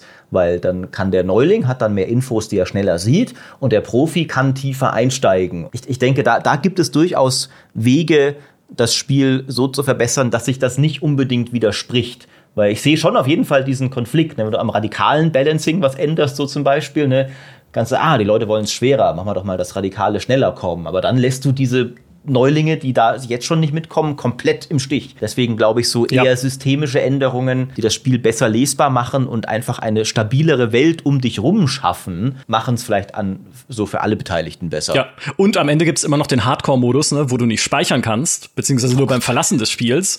Und ja, dann musst du dich halt über deine Scheißgeneräle aufregen, wenn die halt die Front mal wieder versaut haben. Dann gibt's einfach, es gibt kein Neuladen und nochmal probieren, sondern Bataillonskommandeur Hans von Wurst hat dann halt versagt hier gerade äh, in Pommern oder so. Vor allem war ja übrigens mein Preußenkrieg gegen Belgien, das war ja der zweite. Der erste ist aufgrund einer noch schlimmeren Situation gescheitert. Das war wirklich so. Da habe ich dann nicht neu geladen, aber ich habe mich aufgeregt. Und zwar, wir sind richtig durchgewalzt mit meinen preußischen Verbündeten und mussten nur noch irgendwie zwei Regionen von Belgien einnehmen. Und genau in dem Moment, wo die Preußen da reinmarschieren wollten, hat sich Belgien aufgespaltet in hm. Belgien und die kommunistisch-belgische Revolution. Und die kommunistisch-belgische Revolution war ein eigenes Land, mit dem ich nicht im Krieg war, sondern hm. mit Belgien, das aber im Weg stand zwischen Preußen und Belgien. Es gab auch keine Front, wo die dran vorbei hätten können. Und während dann diese Revolution gefochten wurde, konnte Preußen nicht in meinem belgischen Kriegsziel einmarschieren und den Krieg gewinnen. Und dann ist der Krieg einfach runtergetickt und ich habe ihn verloren, weil erst danach das kommunistisch-belgische Revolutionsland wieder zu Belgien wurde. Und da habe ich mich echt ein bisschen verarscht. Gefühlt. Aber da gibt es eine Diplomatieoption, die ist irgendwie super versteckt. Äh, ich weiß auch nicht, wie die heißt. Irgendwie in den Krieg. Nee, also die, die führt dazu, dass du Länder die dir im Weg liegen, in den Krieg zwingen kannst. Ja, ich glaube, Souveränität ah. verletzen oder sowas. ja, Souveränität verletzen heißt das. Das ist zum Beispiel auch überhaupt nicht erklärt. Findest du auch in der Regel dann nur in dieser Diplomatielinse ganz irgendwo am Ende. Da geht das. Ja. Also viel, viel Luft nach oben, äh, noch wie man so schön sagt. Äh, um das vielleicht noch abzuschließen, ich habe vorhin von diesem Game Jam erzählt, ne, wo sie jetzt experimentieren mit Fronten, die sich in mehrere Schlachten unterteilen oder mehrere Abschnitte unterteilen. Eine andere essentiell wichtige Neuerung, mit der sie da gerade äh, experimentiert haben, ist ein Platsch-Effekt, wenn man auf Wasser klickt. Wichtig. Da ist er endlich. Ja, da ist er endlich. Nee, Quatsch, aber was ich ganz cool fand, äh, war eine andere Idee, nämlich, dass Industrialisierung zu Entwaldung führt, wie es ja auch zum Beispiel in Großbritannien tatsächlich der Fall war. Deswegen gibt's da keine großen zusammenhängenden Wälder mehr, weil sie alles abgeholzt haben, um ihre Dampfmaschinen und Brennöfen betreiben zu können. Ne? Aber wenn das Spiel das simulieren würde, müsste es da dann abwägen, ne, wie viel Fabriken baue ich denn jetzt wirklich im Schwarzwald und wie viel Holzfällerei soll da noch stattfinden und solche Sachen. Holz kommt aus Russland. du, du, hast es schon raus, es ist schon, du hast es schon ökonomisch durchdacht, selbst wenn es noch nicht drin ist, ja. Oder Überfischung, ne? Überfischung, dass wenn ich ein Gewässer so ausfische, dass sich das nicht nur auf meine Gewässer auswirkt, sondern auch auf die des Nachbarn und dass dann Frankreich irgendwann anklopft und sagt, hey Großbritannien, na, warum sind denn auf einmal die Lachse, Welse, Heringe, ja, was auch immer man da aus dem Ärmelkanal fischt. Was ist da passiert? Ja, wo sind die denn alle weg? Und dann gibt das vielleicht eine diplomatische Krise. Oder so eine Sache wie das, du erst dann das volle Potenzial von Minen freischaltest, wenn du höhere und bessere Technologien für den Bergbau entwickelst. Also dann kann halt in Wales gar nicht alle Kohle abgebaut werden mit Spitzhacken und Schaufeln, sondern halt erst später, wenn du dann Maschinen hast, um dich zu unterstützen. Erst dann kannst du es halt hochstufen, dieses Bergwerk. Momentan kann man ja von Anfang an irgendwie 70 Bergwerke in Wales in die, in die Tiefe graben und sie sind alle dann äh, produktiv. Also solche kleinen nochmal Änderungen auch am Rohstoffsystem und sowas klingt auch alles ganz interessant. Also ich glaube, es gibt genug Arten und Weisen, mit denen man dieses Spiel noch besser machen kann. Und ich sage bewusst noch besser, weil ja, ich finde auch, es macht jetzt auch schon Spaß. Ich spiele jetzt auch weiter. So, wenn wir hier durch sind. Sehr schön. Das war's an dieser Stelle von unserem Podcast über Victoria 3. Ich würde sagen, in einem Jahr sitzen wir hier wieder zusammen und reden einfach nochmal, wie sich's weiterentwickelt hat. Weil ich glaube nämlich auch nicht, dass, ich, dass wir dann da sitzen und äh, die Totenglocke läuten, wie bei Imperator Rome. Leider, ja, dass da nicht mehr weitergeführt wurde. Das werden wir bald überprüfen. In diesem Sinne, vielen Dank Steinwallen, vielen Dank Maurice. Es war ein Vergnügen. Und bis zum nächsten Mal. Macht's gut. Tschüss. Bis dann. Ciao. Au revoir.